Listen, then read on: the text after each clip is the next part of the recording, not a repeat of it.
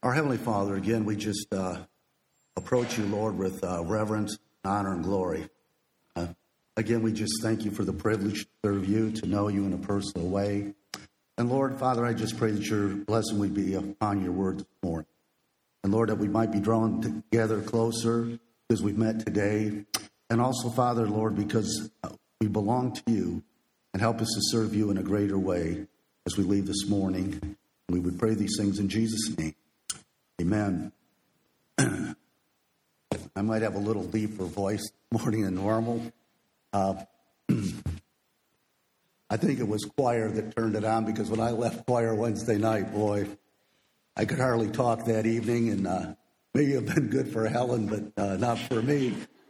But I'm prepared. I have cough drops. I have water here, and uh, Lord willing, I'll make it through this. But again, uh, the the message that I have in the bulletin is the everything. Now we we sung the first song in the opening of our service, you know, about He is everything. And I would pray that that would be true in each of our lives. I want you to turn to John's Gospel, and we're just going to, I just want to look at a couple verses, and then I'll give us a quick running commentary of the introduction of the book, because I think it means so much as we kind of unfold what I want to focus on this morning. the key verses I want to look at is John 1:16, but also in John 3:30. And I know we're probably more familiar with John 3:30 where it says he must increase but I must decrease. But if you look at John 1:16, it really pulls something at us because I think we we fail to realize all that we have in Jesus Christ. If you look at uh, John 1:16 it says for of his fullness we have all received and grace upon grace that fullness we've all received. Ephesians 3:19 Paul says uh, or rather he speaks of having all that fullness of Christ. As believers, God never held back on us. We have everything. In fact, uh, 2 Peter 1 3 says, We have all things that pertain unto life and godliness. Through the knowledge of Him was called us to glory and virtue. God has made the provision that we can truly have joy. In John 15 11, the Lord speaks about having this joy, this joy that, and it can be full.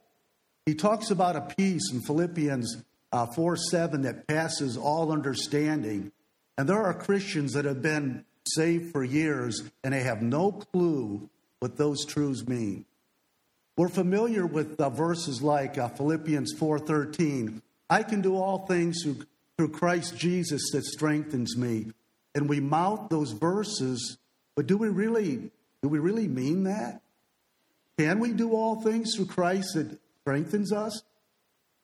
Because many times when the world looks at the church, we look like we're really lacking in a lot of ways. Because so many Christians live just like the world. You can't tell the difference. The divorce rate is the same. Teenage pregnancies are the same. Everything's the same. Do we know what it means to have this fullness of Christ operating in our lives?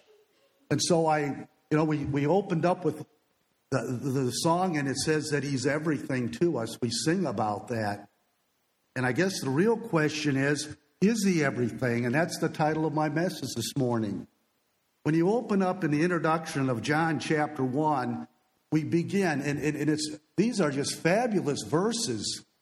John 1 1, in the beginning was the Word, and the Word was with God, and the Word was God. The same was in the beginning with God. And John opens up, and again, John, the author, the disciple of Christ, opens up this narrative and he talks about Christ being God. Not a God like some would like to believe, but the God, but God alone, made flesh, and he dwelt among us according to verse 14. So we have Christ Jesus coming into the world and with a with you know taking on a human body and living among us. And John goes on in his testimony, and verse 19 says, This is the testimony of John when the Jews sent to him priests and Levites from Jerusalem to ask him, Who are you? And of course, John the Baptist elaborates on that. And his point is, is, is I'm only a forerunner. I'm only a messenger. There's one coming after me who I can't even unloose his, his sandals because I'm not worthy. He is so far above me. He is so great. I'm not worthy to even untie his sandal. And so he exposes that. And in John chapter 1, if you're looking at roughly at verses 6 through 8, we see that John the Baptist, he sent as God's witness. And what does he do? He testifies about the light in verse 7. In verse 8, Jesus Christ is that light that he comes to bear witness of. You know, he says, I'm not that light, but I bear witness of that light that's about, that is to come. And so John the Baptist, he understood his place in the scheme of things. He understood his place in the plan of God. And he understood that he was not the center of the universe. But he was just a forerunner, he was just a messenger. Look at verse 29 of John 1, and we're all familiar with this verse here. The next day he saw Jesus coming. This is John the Baptist coming to him and said, Behold the Lamb of God who takes away the sin of the world. In verse 30, this is he on behalf of whom I said, After me comes a man who has higher rank than I, for he existed before me.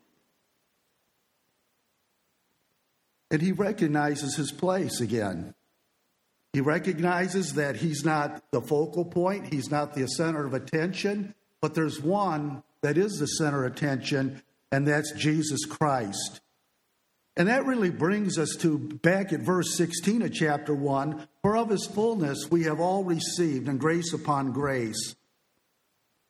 I mean, if you could sum up Christianity, I would sum it up in verse 16 of chapter 1. This fullness, for of his fullness we have all received.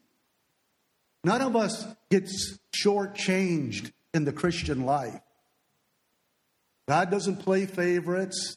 He doesn't give one person more than the other. We can all experience the fullness of God. Ephesians 3:19 says, "And to know the love of Christ, which passes knowledge, that you might be filled with all the fullness of God." I mean, that's a loaded verse. And if you notice anything about the scriptures, everything is focused on Christ. He is everything. And so, as Christians, He should be everything. He gives us life, He gives us the very air we breathe, He gives us this body to live in. Although it's temporary, He certainly has something far greater waiting for us. And the only reason we're in this temporary setting now is because of the fall. And the whole earth has been cursed through it. But Christianity is not just believing, oh, Jesus you know, the blood of Jesus cleansed me from all sin, and it just stops there. And somehow it just dies, and that, that's it. I got my, uh, you know, fire insurance, and I'm good to go. That is just opening the door. It's more than just being saved. It's more than just having your sins forgiven. It's the beginning, but it is not the end.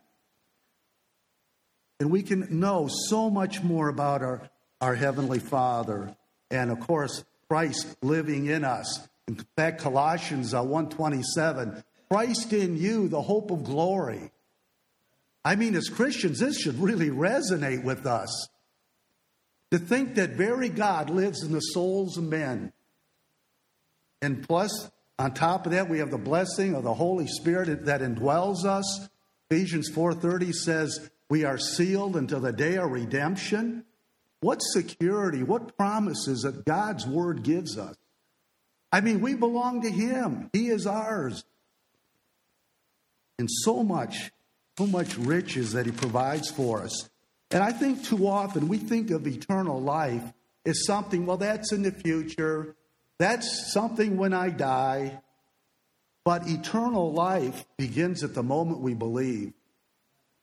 Eternal life is not a, a quantity of life, it is a quality of life. And I've known Christians throughout my many years. I've been saved over 40 years now. And uh, it amazes me. I see some Christians that kind of walk around like, you know, kicking stones and stuff. Just Jesus. That's all I got. I mean, you got everything. And so we need to come with this with a whole new perspective on what we have in Christ. Christianity is receiving his fullness, all that he is. And I like it, as I mentioned already, you know, Martyn Lloyd-Jones, I, I love the guy's writings, and he, he writes it, he says, the life of God in the souls of men. Boy, you can't put it any plainer. God lives in us. But if we are going to uh, decrease and He is going to, going to increase in our life, we need to look at our Christianity a whole lot different. You know, at salvation, we receive eternal life. And again, it's, it's not a length of life, but it's a quality of life, and we have to understand that. It doesn't begin after we die, but it begins the moment we believe. And John knew this. John understood that his ministry would need to come to an end. And I'm taking that, that, that verse, John 3.30, a little bit further. Because you know what? We all have to decrease, and he has to increase in our life. Because until we do that, we forfeit the riches and the blessings that God has. We kind of stymie that fullness in a big way because our self has a way of getting in the way of everything when it comes to our Christian life. And so, if we are to receive that fullness, if we're going to receive this grace upon grace, then He needs to uh, He needs to increase and constantly increase and we need to keep getting out of the way more and more and more. One of the things I want to focus on, at least three things before we get into the really the heart of the, the matter here. But if you look at John 3 7, there's three musts in this verse M U S T S. I mean, these are necessary. And it's interesting, John brings these out, and it's all in this one ver- this one chapter here. But he says, Marvel not that I said unto you, you must be born again. It's not open for de- uh, debate or anything. This isn't a question. Well, you know, if, if you if you want to get born again, you can enter the kingdom of God without it. You, you got options here. It's not that way. There's only one way, and it, you can make all the excuses in the world. But if you are not born again, the Bible tells us, "Marvel not, you must be." Then you'll never make heaven. So that's one of the musts that we see that kind of jumps out at us in this section. In fact, the, you know, the Lord doesn't even give Nicodemus a discussion here on that issue. You know, Nicodemus has his own issues, but the Lord comes kind of comes right in and says, Except the man be born again, he cannot see the kingdom of God. Let alone enter it, you're not even going to see it. And so this is the first must. The second must is uh, found in verses 14 and 15. Jesus came to die. This is no accident. This was the plan of God. The Bible tells us before the foundation of the world, God set these things in motion and they were going to come to pass that we might have eternal life, that we might be redeemed, that He might buy us back out of the slave market of sin. 2 Corinthians 5:21 says for he hath made him to be sin for us who knew no sin that we might be made the righteousness of God in him. I mean, apart from him, we can't save ourselves. And so Jesus comes to die, and it says that he, uh, he must be lifted up. And that's a picture of the cross. Him dying on the cross. He needs to die because if we die, we can't save ourselves. If we die, we die in our sins, John 8 24 says. And so we need what Christ offers and only He alone can uh, save us. And so, again, His death is no accident. This is the plan of God, the just for the unjust, that He might bring us to God. And so, this is a necessary thing. And again, these are just fundamental laws, these are spiritual laws that have to be. You can't go around them, you can't ignore them. Uh, there's no other options. This is it. And so it is necessary. And so there's no picking and choosing here. So we must be born again. He must be lifted up. And then we come to this third must, and that's in our passage this morning in verse 30. He must increase, and I must decrease. And I want to look at how this kind of plays out. Now, I know with the time, it isn't going to be enough time, but I'm going to unload what I can this morning. And hopefully, we can walk out of here this morning with some kind of maybe some freshness and new ways to look at our spiritual walk. And hopefully, you'll be challenged this morning and maybe reconsider maybe the way you've been living your life, or in maybe some ways of, you know, I want more of that fullness. I want Christ alive in my life. You know, my life's been a little stale lately, and I want Christ to be exalted. And Lord willing, this is going to help you. Now, you might get a little convicted this morning, but that's all okay. I've been convicted now for four weeks, you know, looking at this and toying with this whole idea. So you can join the club, amen. And so I want to start out looking at John 3:30 and I want to look at this phrase I must decrease. I must decrease. Now, as I already mentioned earlier, we are our biggest enemy. We are our biggest problem and if you've been a Christian for any length of time, you find that out. Uh, now, I know when I first got saved, I, I thought I was good to go. I thought I'd never sin again. And I tell you, right out of the starting gate, I don't need to go into details, but I didn't do so well. And and boy, I walked off and I, I was just I was just so ashamed. I thought, I let down God. And man, I just got saved. How's this going to work?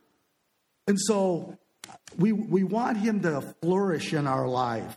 And again, you, you, if you've been saved for any length of time, you realize that this Christian maturity, this spiritual growth, it doesn't happen overnight. It's a process. In fact, it's a lifelong process. And so we want to get busy at that and, you know, work at it. In fact, Paul, Paul wasn't immune to the flesh. Romans 7 18, he says, For I know that in me, that is in my flesh, dwells no good thing. For the will is present with me, but how to perform that which is good, I find not. You know, in verse 19, he continues and he says, The good that I want to do, well, for some reason, I just always, I just can't do it. And then, of course, if you read the rest of the passage, he says, There's a principle in me, and that's my problem. If you go back to John 3 19, and Jesus makes the, con- the, the, the statement, and this is the condemnation that light has come in the world, and men love darkness rather than light because their deeds were evil. You see what our problem is? We love dark. That's why we live defeated lives. That's why we're not what we ought to be is because just like me, I'm just like you, we love darkness rather than light. And that's very that, that's just the way it is. Now that's not an excuse as we're going to find out, but we do have a problem with ourselves. And we are our biggest hindrance. There are three enemies that we face the world, the flesh, and the devil. The flesh is our biggest problem. You know, we like to blame the devil on everything, you know, say the devil made me do it, you know, kind of Flip Wilson thing there from back in what, the 60s, whatever. But anyway, no, we're usually the problem. Uh, the devil don't have to help us because we eagerly jump in with both feet many times. And so we have the flesh and self is our greatest enemy. In fact, in uh, James 1:13, let no man say when he is tempted, I am tempted of God, for God cannot be tempted with evil, neither tempteth he any man. In verse 14, but every man is tempted when he is drawn away of his own lust and enticed. We are the problem. We are the biggest problem. And then, of course, the devil. He doesn't help. His little cohorts, they just kind of add to the mix. And we know from Scripture that he's the God of this age, he's the God of the world. And not only that, the Bible says that he's the principality and power of the air. Satan pretty much runs things here on the planet, you know. Now, certainly, God in his sovereignty restricts him, he restrains him, because if Satan had his way, he'd destroy everything. But the Lord restrains them, according to 2 Thessalonians 2 7 and 8. But he holds them back. But again, we have that to do battle against. And I'll tell you, uh, he gives us the armor. He tells us in Ephesians 6 10 through 18 that we, he says, put on the whole armor of God that you may be able to stand against the wiles of the devil. And so we have the provisions to, to live victorious. We don't utilize them often. But again, it comes back to the flesh. Then we have the devil and then the world. The whole world system. And that's what he's talking about. He's not talking about the earth as a planet per se. He's talking about the world system, the world's influence that drives, you know, the way people think. And we're caught up in all this. And so we need a lot of help if we're going to live in a way that honors and glorifies the Lord. And he has made that provision. In fact, uh, 1 John 2:15 and 16 says, Love not the world, neither the things that are in the world. If any man love the world, the love of the Father is not in him. For all that is in the world is the lust of the flesh and the lust, you know, of the mind and the heart. And he says, and these are contrary to God.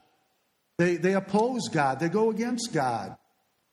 And of course, verse 17 says that the world passes away and the lust thereof, but he that does the will of God abides forever. And so we got this to do battle with. And so we need to understand that the, the, the power of all these uh, things coming at us. You know, there was a time when Christianity had uh, an influence in our nation. And of course, over the last, what, three, four decades, it's certainly lost that momentum. I mean, we're, we're looked at basically as the enemy in this country. and, and how sad it is. But if we are to live in a victorious way, if we're going to have victory, you know, in our spiritual lives, we need to become nothing. That might be a hard pill to swallow, but that's where we're at. He is to be everything. And too often we can't let go of this life because you know what? We got our treasures here. And we got to kind of cut that off.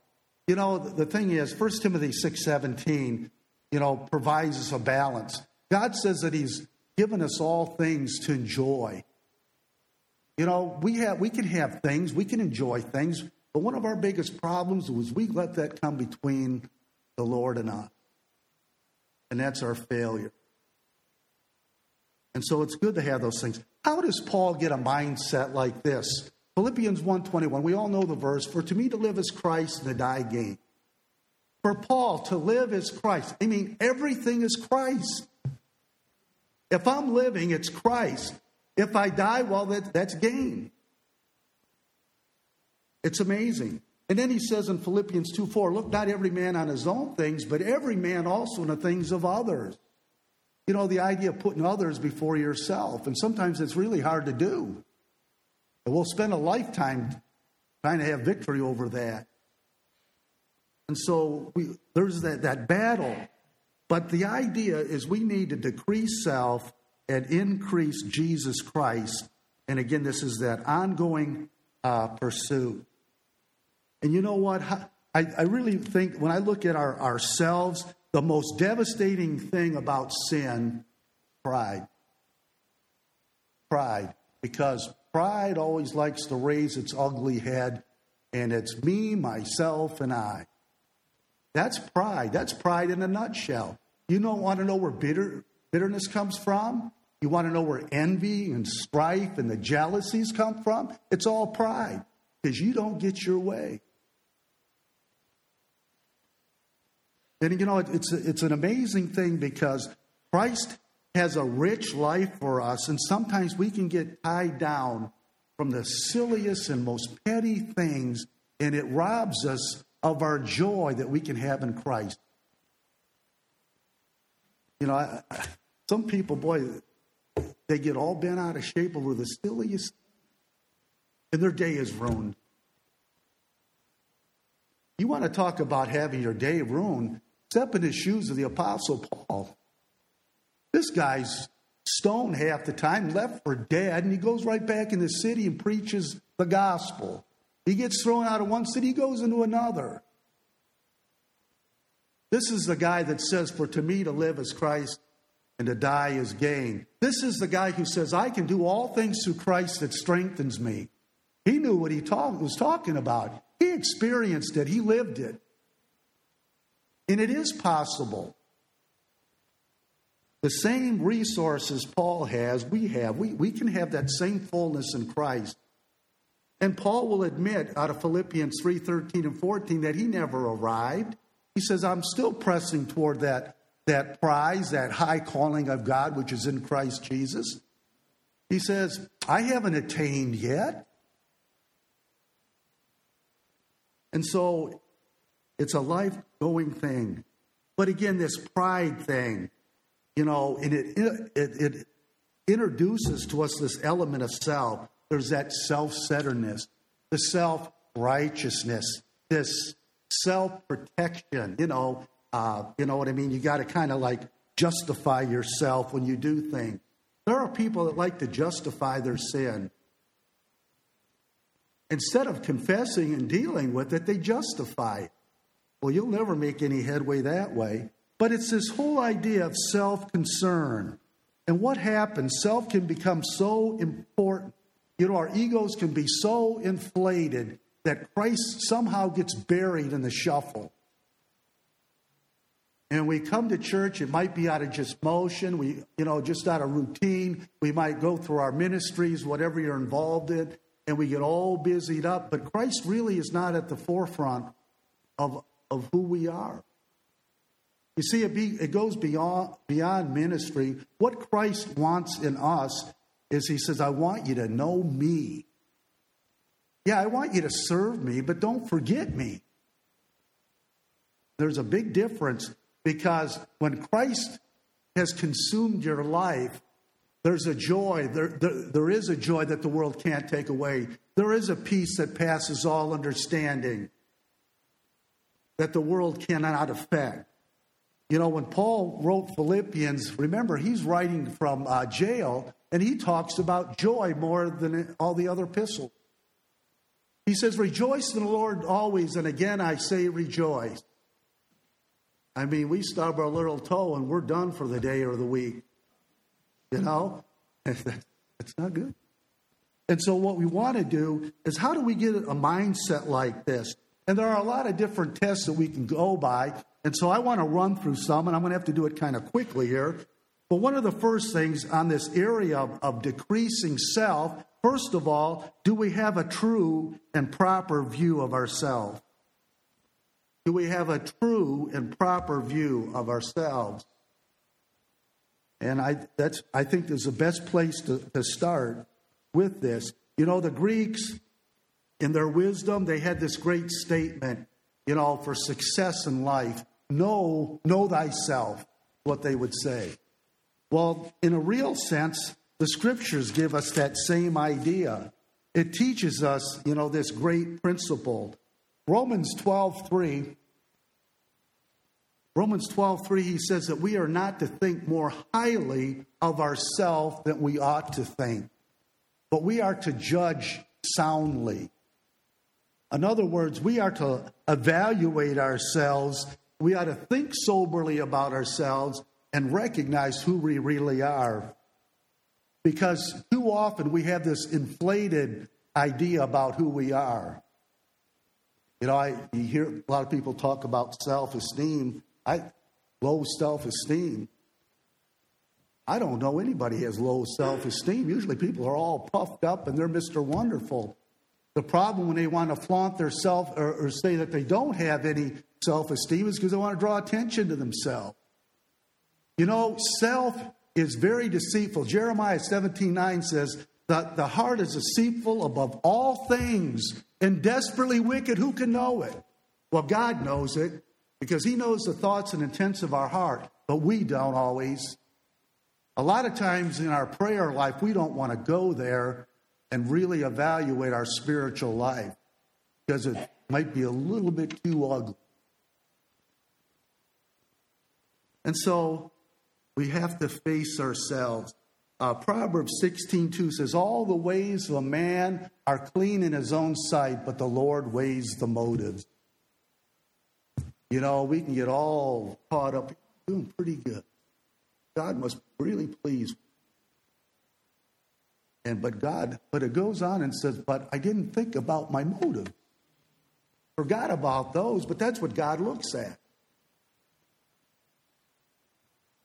And so that's one way we can look at it. But even Galatians 6 3 brings it out again.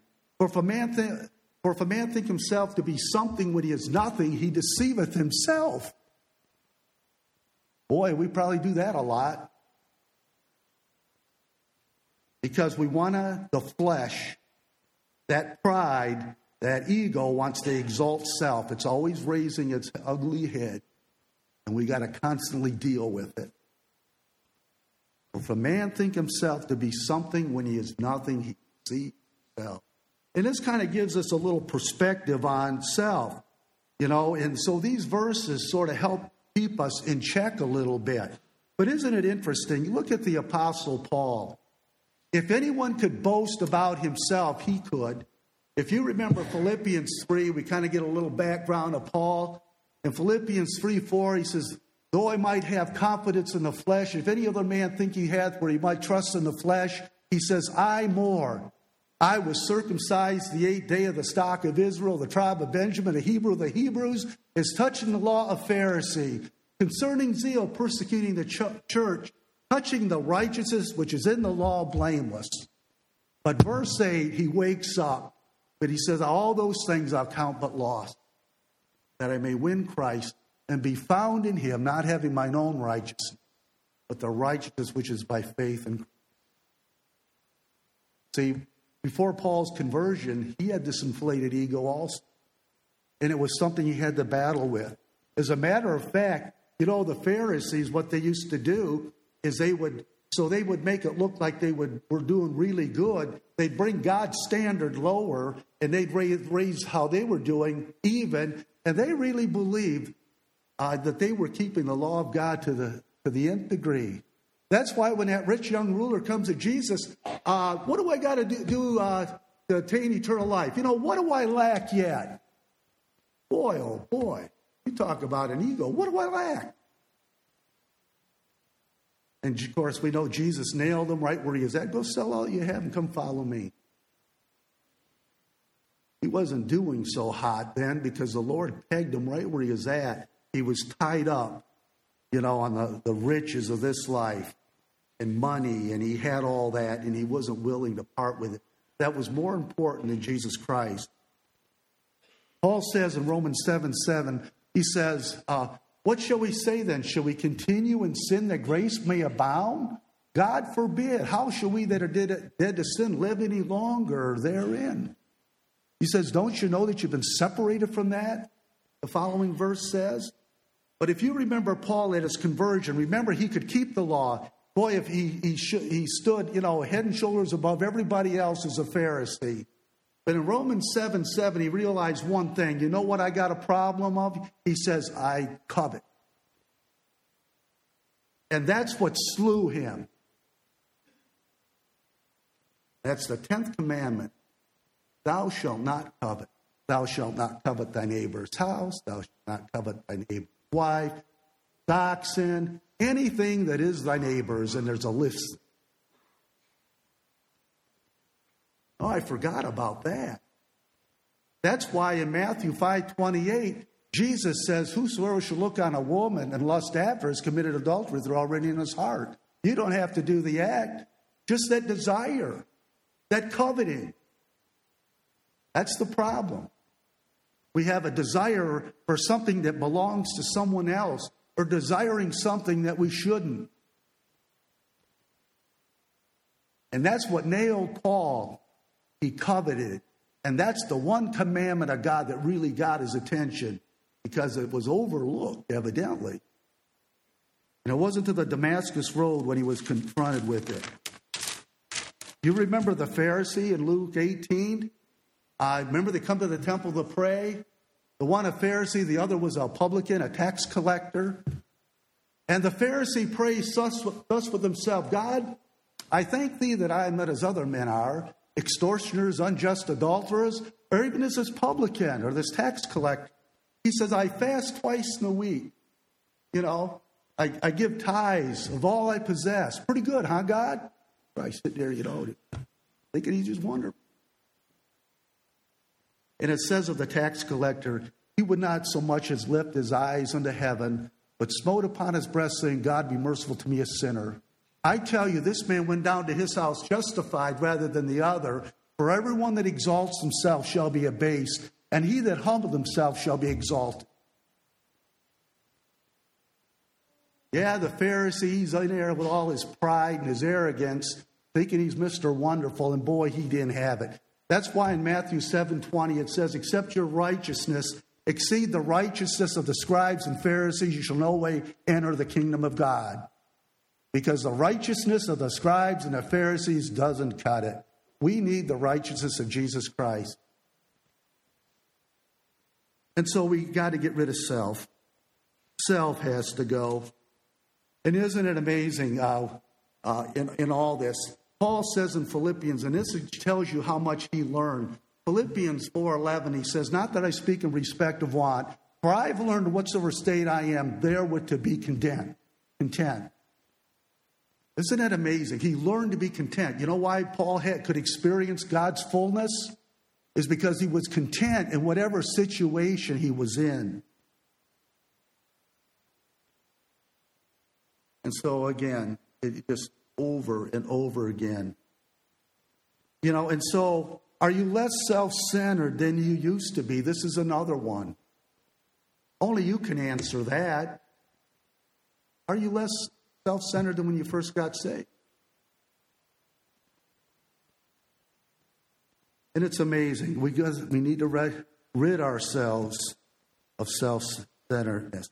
And how, how might this show? You know, I think a lot of times we always think of uh, self centeredness as we're bragging about ourselves.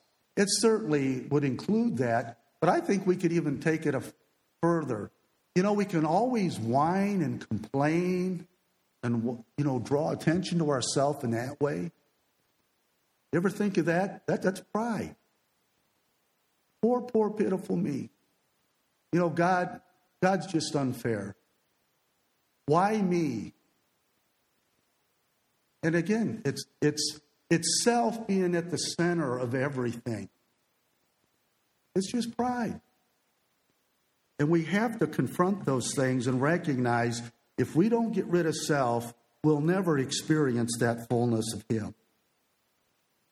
And by the way, after Paul talks about being content, he says in Philippians 4 12, he talks about how whether he had much or he had little, it didn't make any difference. He was, he was, he was happy. And then in verse 13, that's when he says, I can do all things through Christ, strengthens me. Hey, there was a lot of times he didn't have much. Read 2 Corinthians 11, 22 through 28. You find out he was beaten often. He was shipwrecked. You name it. He, he went through it. And he gets all done and he says, and beside this, there was the care of all the church. You know, he had such a burden for the churches. If you look at the Corinthian, the seven, one of their biggest things, and I got to kind of rush a little bit, but one of the things with the Corinthian assembly, Paul says to you, when you guys get together, you don't get together for the better, you get, come together for the worse. Now, what kind of a commentary is that on a church?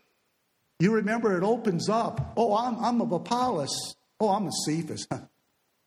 I follow Peter. Oh, I'm a Paul. And they got their little cliques. And they're all following the wrong things when Christ is the one that should be exalted.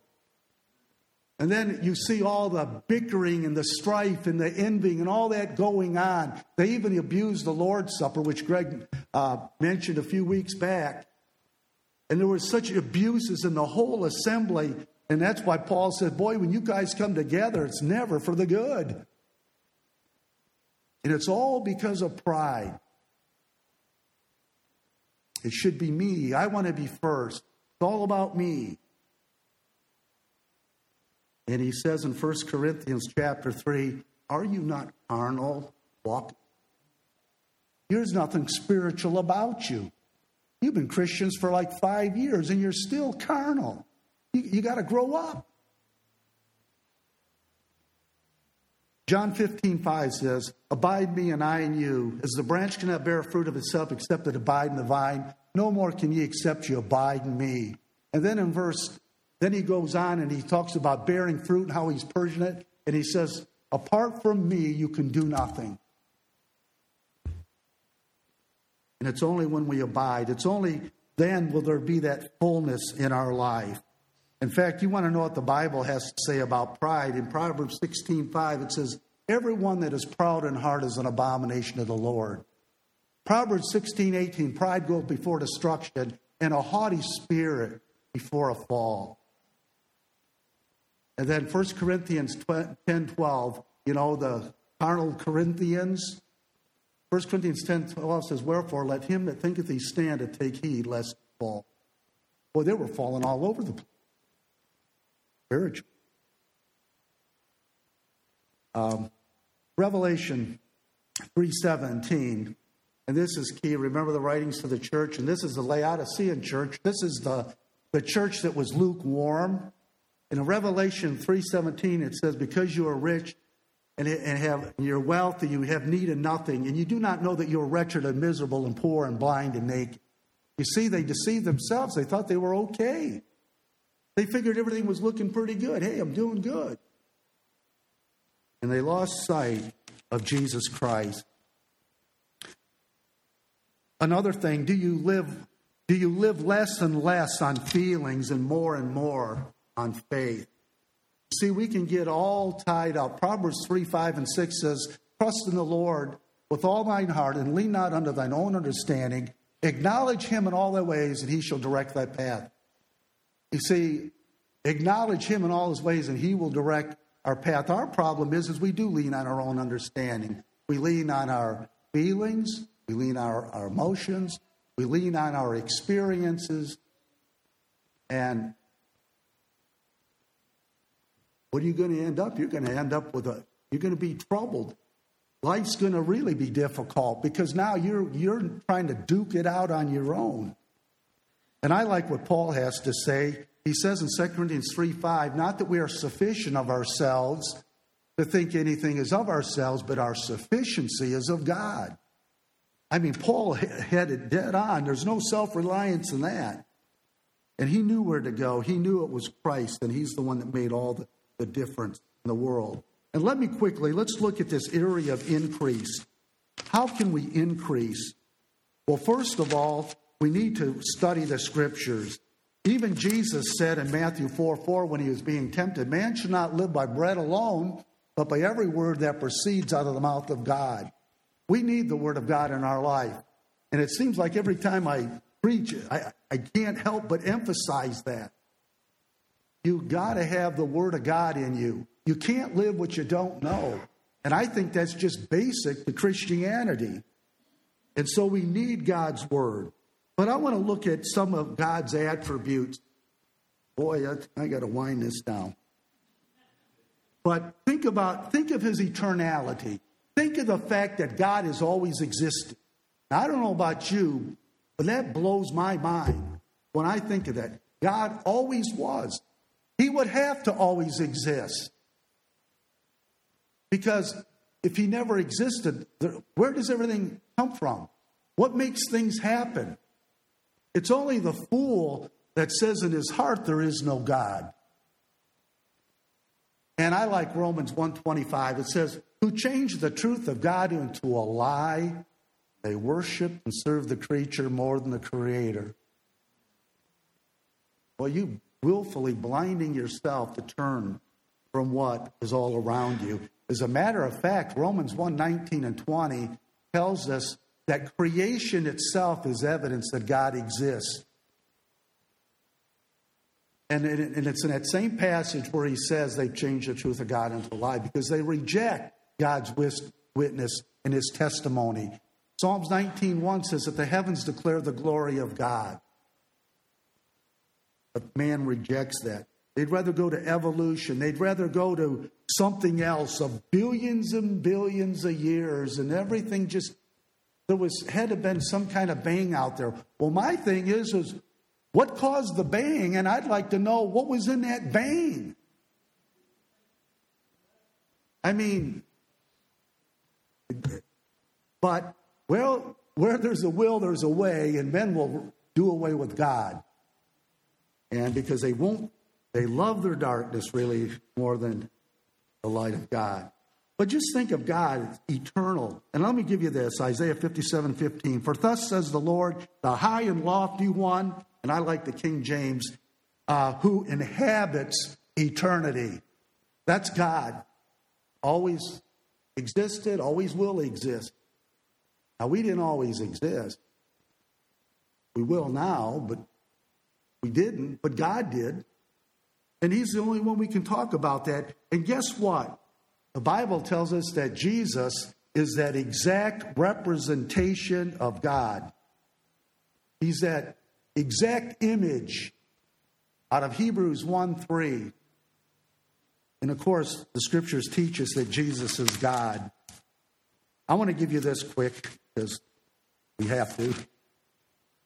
Listen to these uh, dozen of uh, attributes God is self existent, and by the way, doesn't this excite you when you think about God? He is self existent, He's omnipotent, the fact that He's all powerful, He's omniscient, he's all, which is all knowing, He's omnipresent. You know, the psalmist says in 139, 7 through 10, he says, Where can I go from your presence? Everywhere I go, you're there. You can't escape God. But that shows you the God that we serve, the God that loved us and died for us and that we can spend eternal, eternity with. And then we learn from Hebrews 13 8 uh, that Jesus Christ is immutable. He never changes, the same today, yesterday, today, and forever.